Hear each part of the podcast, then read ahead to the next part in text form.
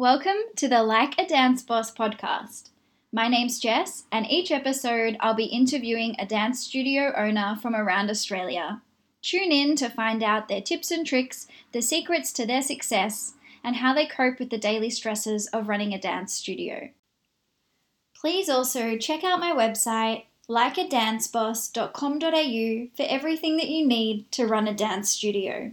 Here you can find checklists, templates, articles, and lots of things to make your life easier when running a dance studio day to day. In this episode, I interview Jason from JTC Performing Arts in Melbourne. Thanks so much for talking to me today. Can you just start by telling me a little bit about your studio, like where is it and what the studio name is? No, no worries. So, my studio is JTC Performing Arts Studio.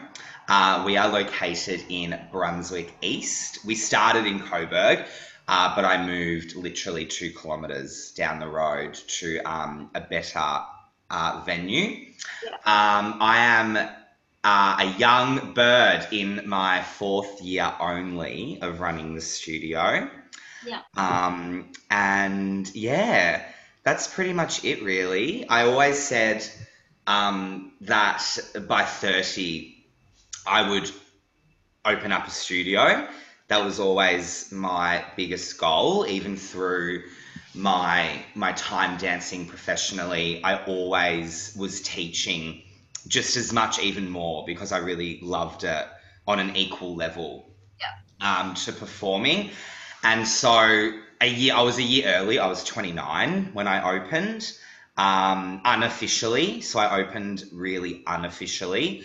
So literally just had one group of kids um, between the ages of like 14 and 18 um, and just took them for a couple of days a week um, for the year. And then the year after that, uh, we opened officially.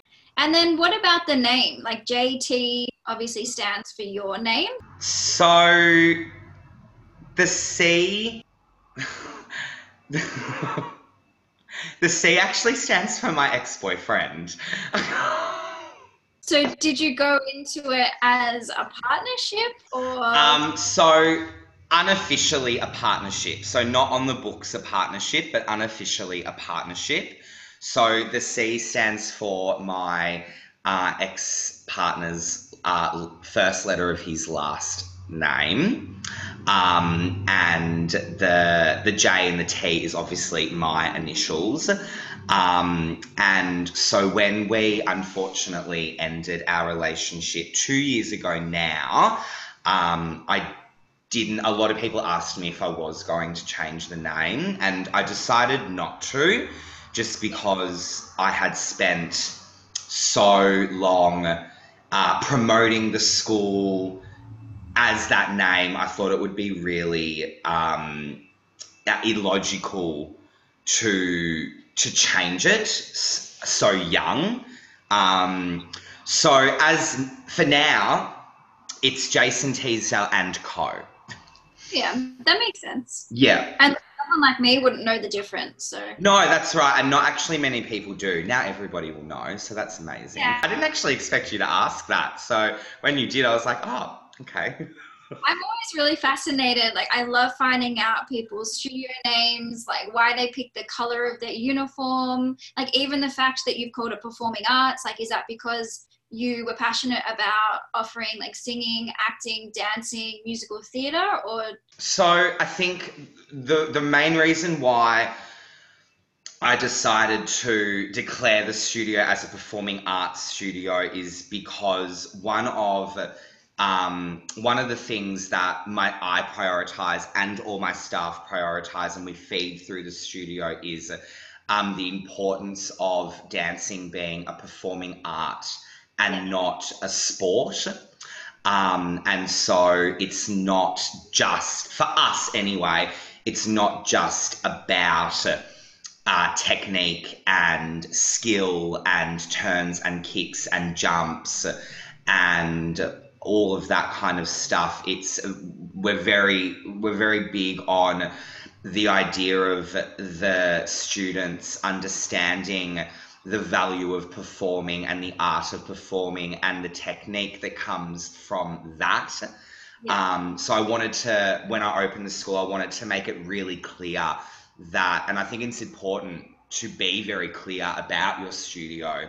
Um, for anyone that is wanting to open one, I have no idea why you would at the moment. But um, I think it's very important to be very clear about what uh, direction you are taking your students down through your name, you know? Absolutely. Um, uh, so that's why it was really important for me um, to to make it very obvious that it was a performing arts studio and not just a dance school or a dance academy. You know, um, yeah, No, I think that comes with opening a studio a bit later as well. Like I opened my studio when I was 19 and at the time I was like, "Oh, this sounds like a cool name." And then registered it, made a flyer and went with it. But really in hindsight, I do wish that I spent more time planning what the name would be, what the intention would be, like in 5 years time, in 10 years time before setting a name in concrete and you know, developing a logo Mm. and those things. I think um, I think the difference between 10, 20 years ago and now is that dance school, or in quotation marks, dance schools offer so much more than than what they did a decade or two decades ago. I think I know, you know, for me, as a 30 or I'm 32 in two weeks, so let's say a 32 year old, when I was dancing at my suburban dance school, um, it was a dance school, and you went to a dance school to learn how to dance, and then you went to a singing school to learn how to sing, and then you went to a drama school to learn how to act. And I think now it's um, it's really important that we try our hardest to um, uh, create as much opportunity for the kids as possible because a lot of kids, as you would know, having your school for so long and you have so many elite style students, they want to do more than just ABC. They want to do D, E, F, G, and so on and so forth. And what better what what better opportunity than to provide it under the one roof? Yeah. You know? For sure. I think that's a huge difference. Yeah, like you said, from 20 years ago to Mm. now. And I know that was one of my goals to open a school where, yeah, you didn't have to be a ballet school or a theatrical school, but you could be an everything school and then maybe throw in acro as well. Yeah. Just in case you didn't need any more. And now, you know, people are adding in aerial, aerial and silks and And now if you can't do an aerial, you can't do comps. Um, so you said that you've had the school for four years. Why did you start the school? Was teaching not giving you enough satisfaction anymore? Um, that's a good question. Teaching, I, I feel that teaching will always give me satisfaction. I was ready to have complete control over the direction my students were going. Um, and I was ready um, to have full responsibility of the type of mentorship that I was providing to the students that I was teaching. I think I, I think especially for um, your more elite style schools, whether they be exam schools or competition schools or you know your really intense ballet schools, um, uh, mentorship is really important because at the end of the day, ultimately, a lot of these kids, or even some of these kids, it only takes one to have, but they do want to go off and they do want to train full time and they do want to give the industry a crack. And I think it's Yeah. really important that as studio owners, we are able to mentor them and guide them and send them down a path that best suits them. Um, Yeah. And I really wanted to have more of an opportunity more of an opportunity than I did freelancing. I definitely had that opportunity freelancing and I'm very grateful for the studios that provided me with that opportunity. Um, but I was ready to have even more of that responsibility um, than what I had before. And now, looking back, do you wish that you didn't open a studio and you had the security and safety net of being a staff member? Um, There's always no, I'm no, I'm okay. I'm okay. There's a lot of insecurity with freelancing. You know, I freelanced for um, like 11 to 12 years. You know, I started teaching when I was 17. So um, it's there's I believe there's just as much insecurity in freelancing as there is in um, owning a business that we now know is non-essential. Um, uh, yeah, I think there's I think there's just as many pros and cons for both. You know, like I mean, running a studio. You know, you get to the end of the year and you you know you hope everybody comes back, but then as a freelancer, and I worked as a subcontractor, not an employee you kind of do the same thing. You kind of go, I hope I get these, I hope I'm offered these hours again. I hope I'm offered this pay rate again. I hope my days don't change. I hope the times don't change.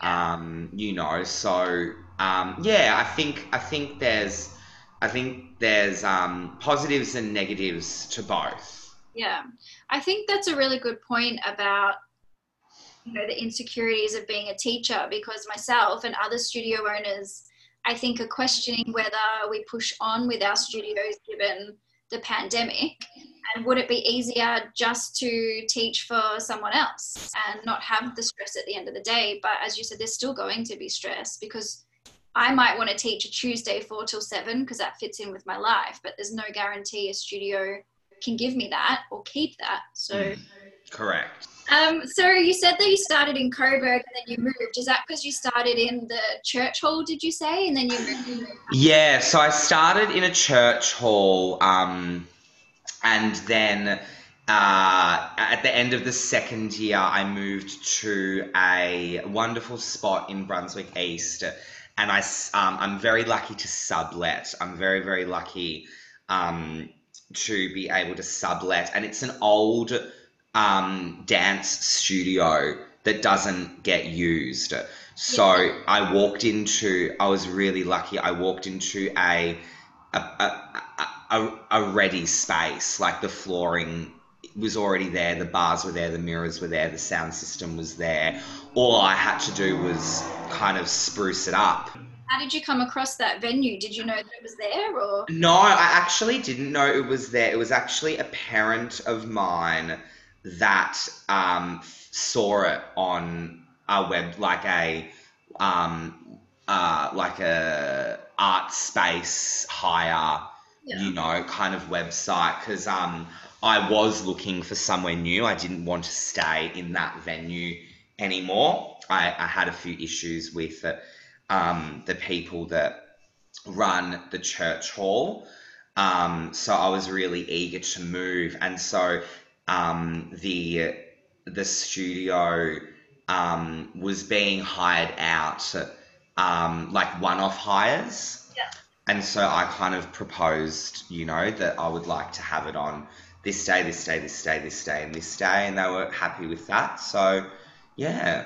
Amazing. You saved yourself so much money and stress. Do you think you'll stay there? Like, is that the type of facility that you're happy in, or are you still um, looking?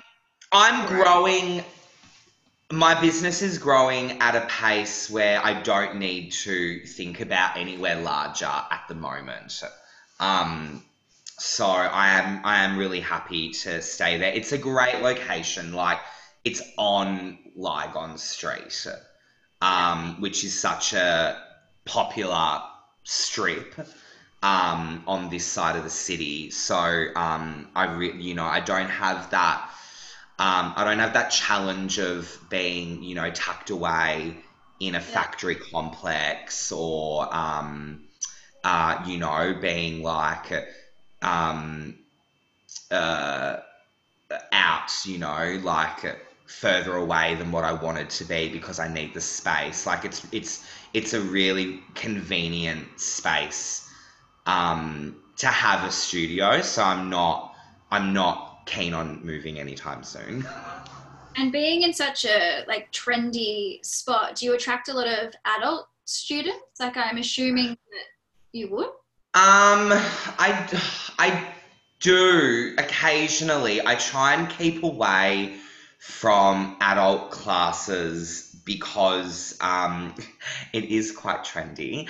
Um, I try and keep away from um, the adult classes because there are so many Pilates and yoga studios near me that it would be jumping into a completely different ball game in regards to like marketing and all of that kind of stuff and I feel like it would be something that I would have to venture off to do and it, I couldn't really streamline it with the studio the way I do everything else. Yeah, that makes sense. Um, yeah.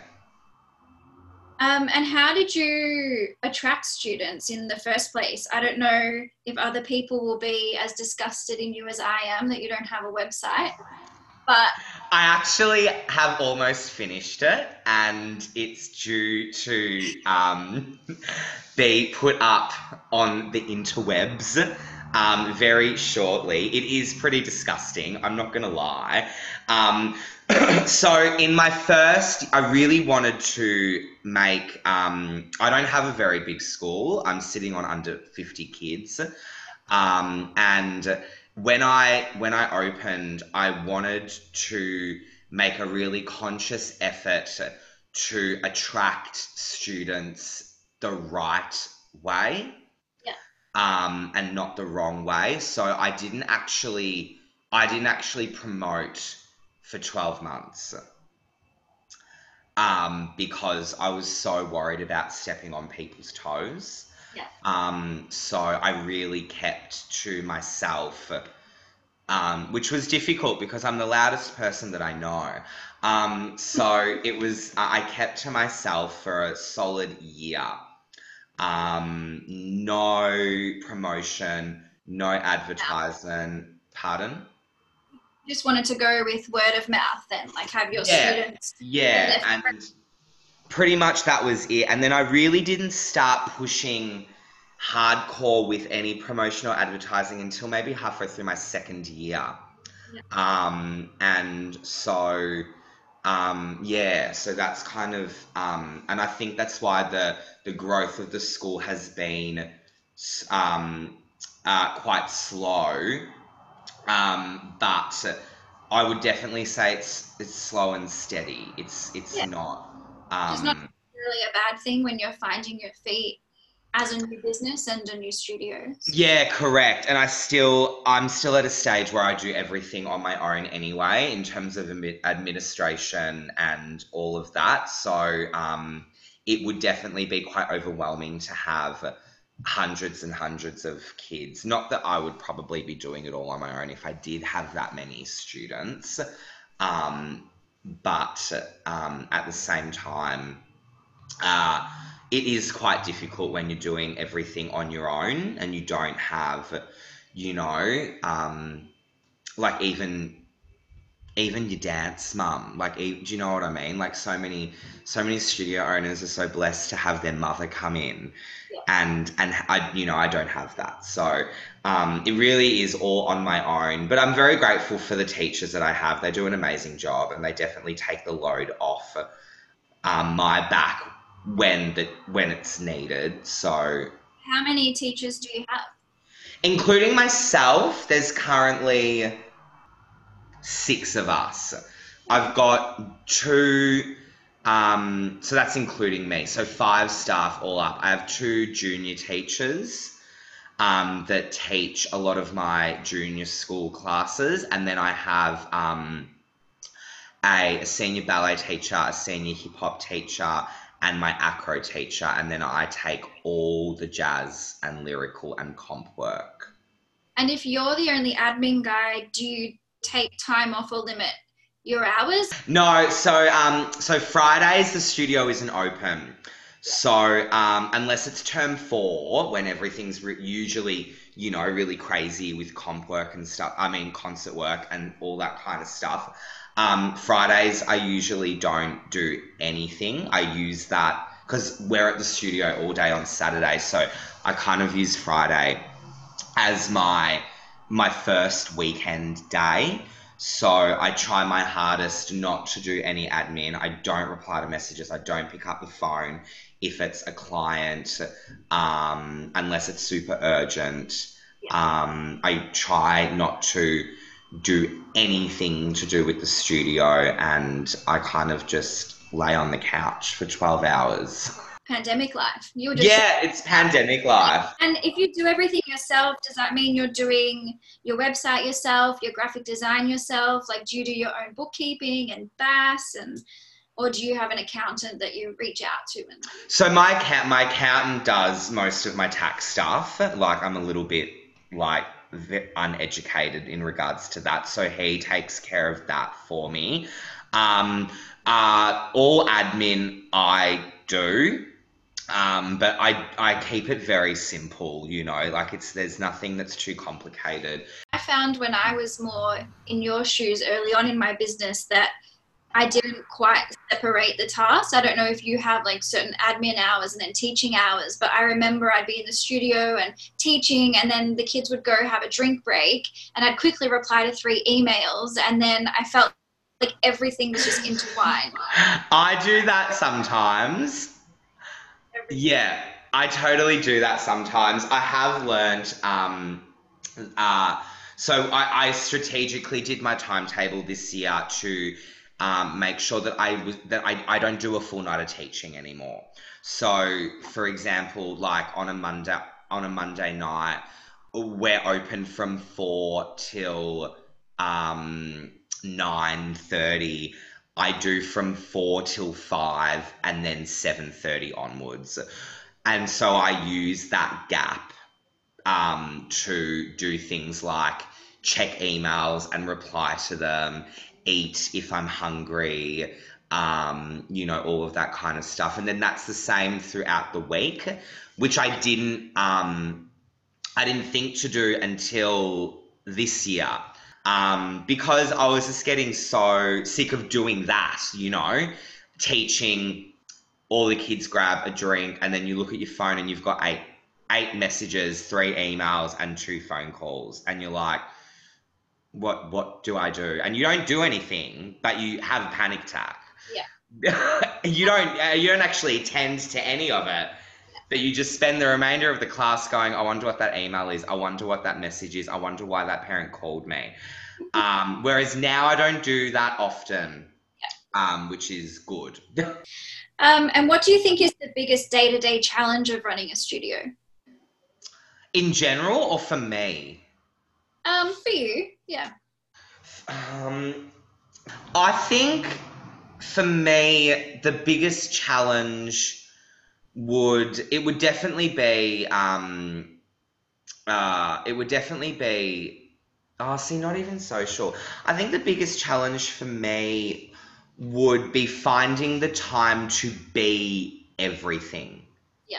Does that make sense? So like finding the time to be admin, to be reception, to be salesperson, to be teacher, to be mentor, to be someone's diary, to be someone's counselor, to be someone's therapist, to you know, like I think I think that would be the biggest challenge. It's definitely something that I think I um I I do well enough, but it does take up a lot of your it does take up a lot of your day emotionally. Like you know, like you'll have those big days, especially um, you know, if you're leading up to things like comps where outside stuff and internal stuff in the studio starts getting really busy and concert time and all of that you know you can you can have a day where you may have only answered two emails um, uh, one phone call, you've had the kids try on two sets of costumes. Um, you've had a full on rehearsal and you've had to raise your voice a little bit, and then you've got to maybe deal with a parent that is wondering why their child's up the back. But that's a lot emotionally in one Yeah. day, you know? And then when you get home at like 10, it's really hard to switch off. And I think the biggest issue, I think the biggest challenge within that challenge is that unfortunately, and I mean, really, at the end of the day, it's not their fault nor their problem. But unfortunately, a lot of the parents and the students, they don't understand that and they don't realize that they actually might be the sixth thing that's happened to you that day. Yeah. Or they might be the 15th question that has been asked, or they they might present to you the eighth problem for the day. And it's really um, sometimes it's really challenging to address that and approach that eighth thing or that 16th thing like it's the first one with the same amount of patience you had at the start of the day with the same light-hearted tone because you're kind of over it by then Absolutely. especially if it's all happened in a day As a human, you can only have so much patience and energy in a day. yeah 100% Yeah. Um, and if we talk about the C word, how are you coping with COVID 19? the c word rona um look it's hard you know it's hard i think for me this lockdown has been really difficult because we can't see anyone you know And with the studio, what are you doing to survive? Are you doing Zoom classes or pre recorded? Yeah, so we went on to Zoom um, in uh, term two, obviously. So I took about a fortnight off um, to really work out what I wanted to do and how I wanted to do it. I knew that whatever I was going to do had to be the best plan. Yeah. I knew it had to be um, an, a plan that was going to work because I was like, I felt that I just didn't have any room to trial upon trial upon trial. I felt that if we were going to do anything, I had one shot to convince everyone that it was the best thing to do. Yeah. Well, with a small school, yeah, I guess you don't have that luxury of hoping that, you know, if we've got 300 kids, hopefully 100 will do it. Like you, you're probably really relying on those 50 kids and families to get on board. Correct, absolutely. So um, we thought I spoke to um, I spoke to my staff about it, and I thought about it, and um, we we felt the best thing to do for our kids was to go onto Zoom. So um, we've been zooming since term two, and I don't want to sound, you know, um, weird or anything, but it's actually like for Zoom, it's actually going okay. Like I'm still seeing improvement with majority of my kids that are dancing a lot. Um, you know, like they've they've got to experience um, a lot more guest teachers than what they may usually get in a year because of it. So there definitely has been some pros to it. Obviously, more cons than pros, but Usually workshop based, or do you have like a set timetable where, you know, jazz is every Tuesday at five o'clock and ballet is every Wednesday? So we um last term we had just a normal timetable, like your standard timetable. These are the days, these are the times. This term we um just changed it up for a couple of weeks. For another week we're doing that where we um just condensed everything and just got the teachers on rotation teaching for an hour and a half um uh once a week and the kids have only been doing that Yeah. kind of rotation work. I just wanted to give them a bit of a break um, so that they didn't lose interest too early within the term. Um, and I just knew from a lot of what my parents were telling me that a lot of the schools were bumping up the workload for um, online learning. I wanted them to get used to that shift before I went bang, bang, bang, bang. Um, so yeah, so in another week, I think I think it's a week and a half, we go back to a normal timetable. Um, and yeah.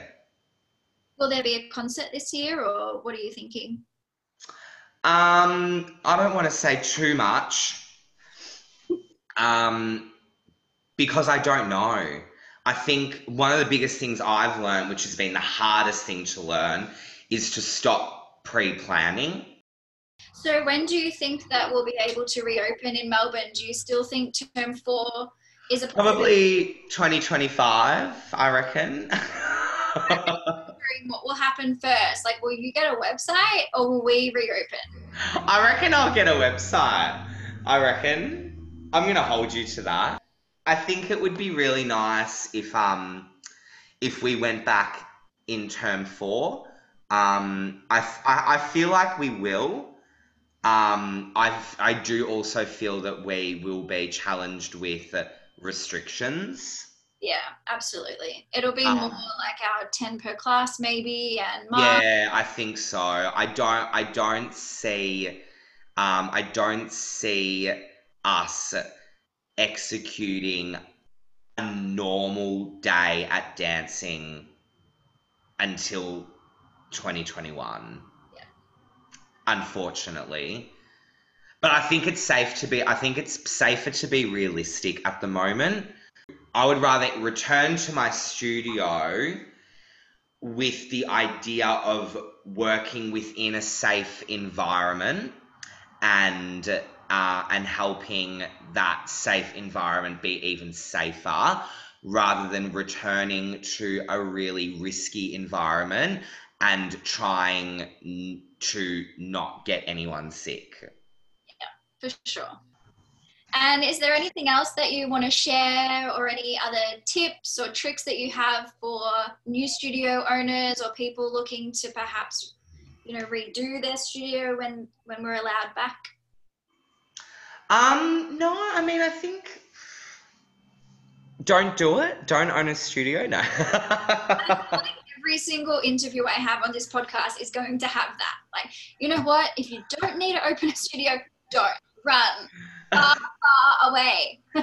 if I had any advice for anyone that was opening up their own studio, my advice would be to make sure you know exactly what you want out of your business before you open it. Yeah. Um, I think um, uh, I think it makes your your life as a business owner a lot um, a lot less stressful, a lot happier, and I think you love what you're doing more. No, um, knowing that what you're doing is exactly what you want to be doing, you know, um, I think, um, and I think that's another reason why I don't have that many kids yet. My studio is not for everyone, you know, like I have I have a lot of kids that come in and trial and they they it's not for them. They don't like the discipline, they don't like the etiquette, they don't like how hard they're expected to work, you know? Yeah.